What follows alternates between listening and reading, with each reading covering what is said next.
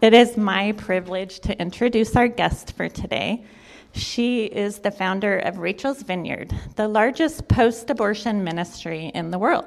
Theresa has facilitated the Rachel's Vineyard weekend for women and men throughout the country, training retreat teams in the method and process. She has lectured and trained professionals internationally on the subject of post abortion trauma and healing. Theresa serves as a pastoral associate of Priests for Life and for the newly formed Apostolic Society, Missionaries of the Gospel for Life.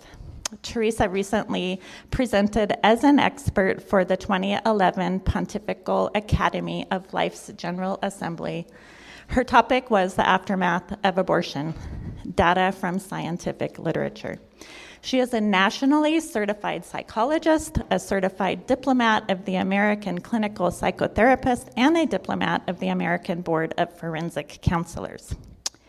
She holds membership in the Society for Catholic Social Scientists and in the American Association of Christian Counselors.